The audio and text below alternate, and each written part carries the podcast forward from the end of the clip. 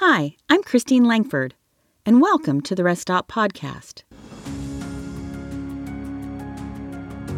This podcast is a part of Traveling with the Father, which provides inspiration and resources for Christians to serve others and draw closer to God while they travel. Whether you're traveling across the country, around the world, or just traveling through life, you've got to take time to rest. Traveling with the Father provides these short rest stops, three to five minute devotions to help you refresh and reconnect with your Heavenly Father. Now let's get started.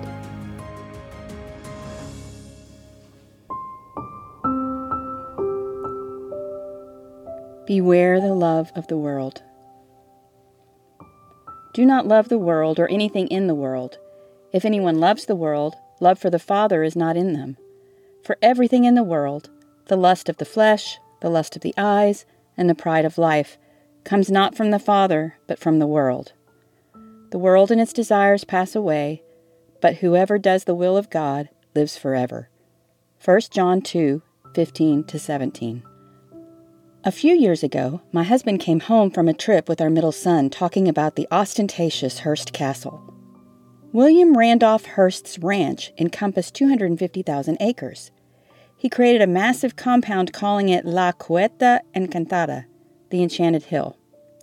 This 127 acre estate consisted of 165 rooms, ornate gardens, terraces with marble statues, and a couple of pools, including a decadent Roman bath. His castle was the centerpiece of this lavish estate with opulent furnishings that highlighted his famous art collection.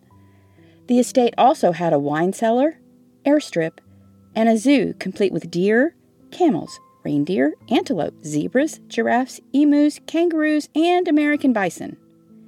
He not only flaunted his wealth, he also lived there openly with his mistress, who was a famous actress at the time. What the world could provide, Hearst bought. John warned his readers about loving the world more than God in this passage. Now, by the world, he didn't mean people. He stressed the love we should have for others throughout this epistle.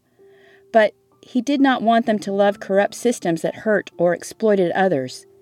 He warned them about the lusts of the flesh and eyes, as well as the pride of life. In the Bible, the lust of the flesh refers to any normal desire that the world twists and takes to an extreme. Rest is good, but laziness is a sin. Eating isn't sinful, but gluttony is. Lust of the eyes is similar, though it focuses on visual desires as the gateway to sin.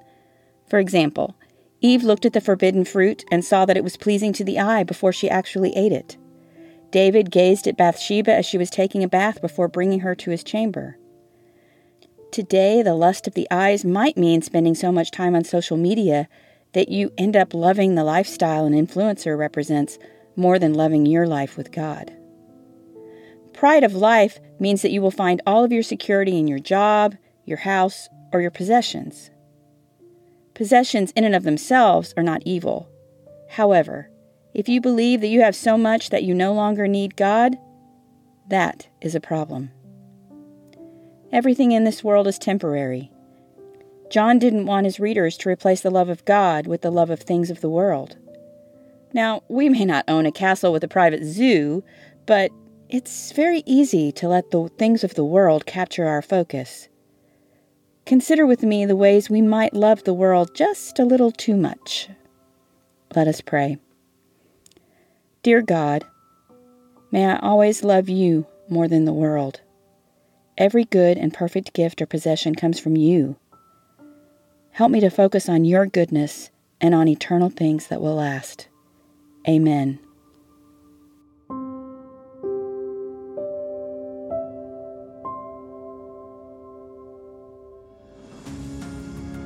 This podcast is part of Traveling with the Father, which provides inspiration and resources for Christians to serve others and draw closer to God while they travel. For devotions, descriptions of attractions and campgrounds, as well as tips to help you remain plugged into God as you travel, follow the link in the show notes or visit the website at travelingwiththefather.com. Thanks for listening. Until next time, this is Christine Langford from Traveling with the Father.